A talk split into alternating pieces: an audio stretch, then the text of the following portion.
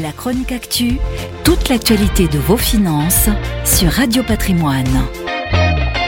C'est la fin de l'abondance, de l'évidence et de l'insouciance. Nous sommes au moment de grandes bascules et d'un grand bouleversement. Ce sont les mots non sans polémique prononcés par le président de la République à l'issue du premier conseil des ministres de la rentrée la semaine dernière. Le chef de l'État a exhorté les Français à faire des sacrifices dans les mois à venir afin de passer l'hiver.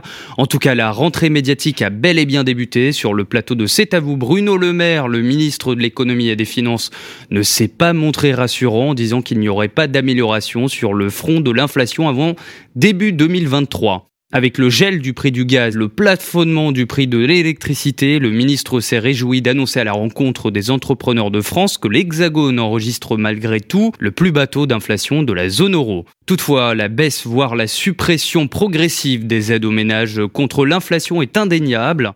Et cela risque à terme de peser sur l'activité du pays. Une note de l'agence financière américaine a d'ailleurs alerté sur l'actuel basculement de l'économie française en zone de contraction au mois d'août pour la première fois depuis près d'un an et demi. En somme, si l'Europe devait connaître une récession immédiate, cela ne serait pas sans conséquences, bien au contraire. Ces risques sérieux qui pèsent sur notre pays ne disparaîtront pas tant que la guerre en Ukraine se poursuivra et que la géopolitique mondiale ne se stabilisera pas. Avec une rentrée placée sur le front du pouvoir d'achat, Joe Hayes, économiste chez SCP Global, ne semble pas plus optimiste en affirmant que la fin de l'année 2022 s'annonce difficile pour les économies européennes et la France ne fait en aucun cas figure d'exception. La chronique actu, toute l'actualité de vos finances sur Radio Patrimoine.